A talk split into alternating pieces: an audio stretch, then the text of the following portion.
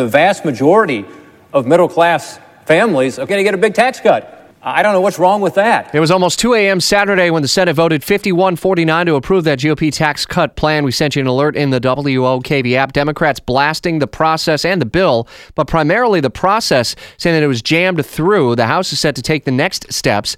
Fox Rachel Sutherland continuing our team coverage from Washington with what some of those next steps really look like. And I guess it's hammering out the differences between the two bills.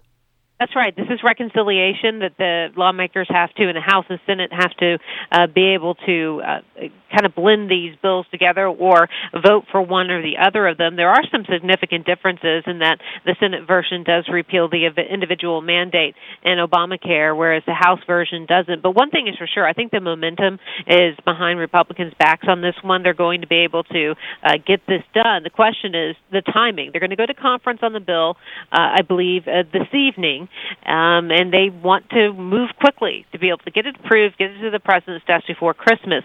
Uh, they were thinking about trying to get home for the holidays by the middle of the month, but that may be extended as we face a government shutdown. The, the government runs out of money on Friday, and so they're looking at, oh, let's I'll be shocked to hear a two-week uh, stopgap measure, which would put them closer to um, really being on top of Christmas. The House bill would end federal estate taxes after six years. The Senate bill would double the exemption to $11 million, one of many other takeaways between the two differences. Are there likely to be holdouts in the House plan, Freedom Caucus members or other more conservative Republicans who are likely to kind of uh, sit on their hands over some of the changes?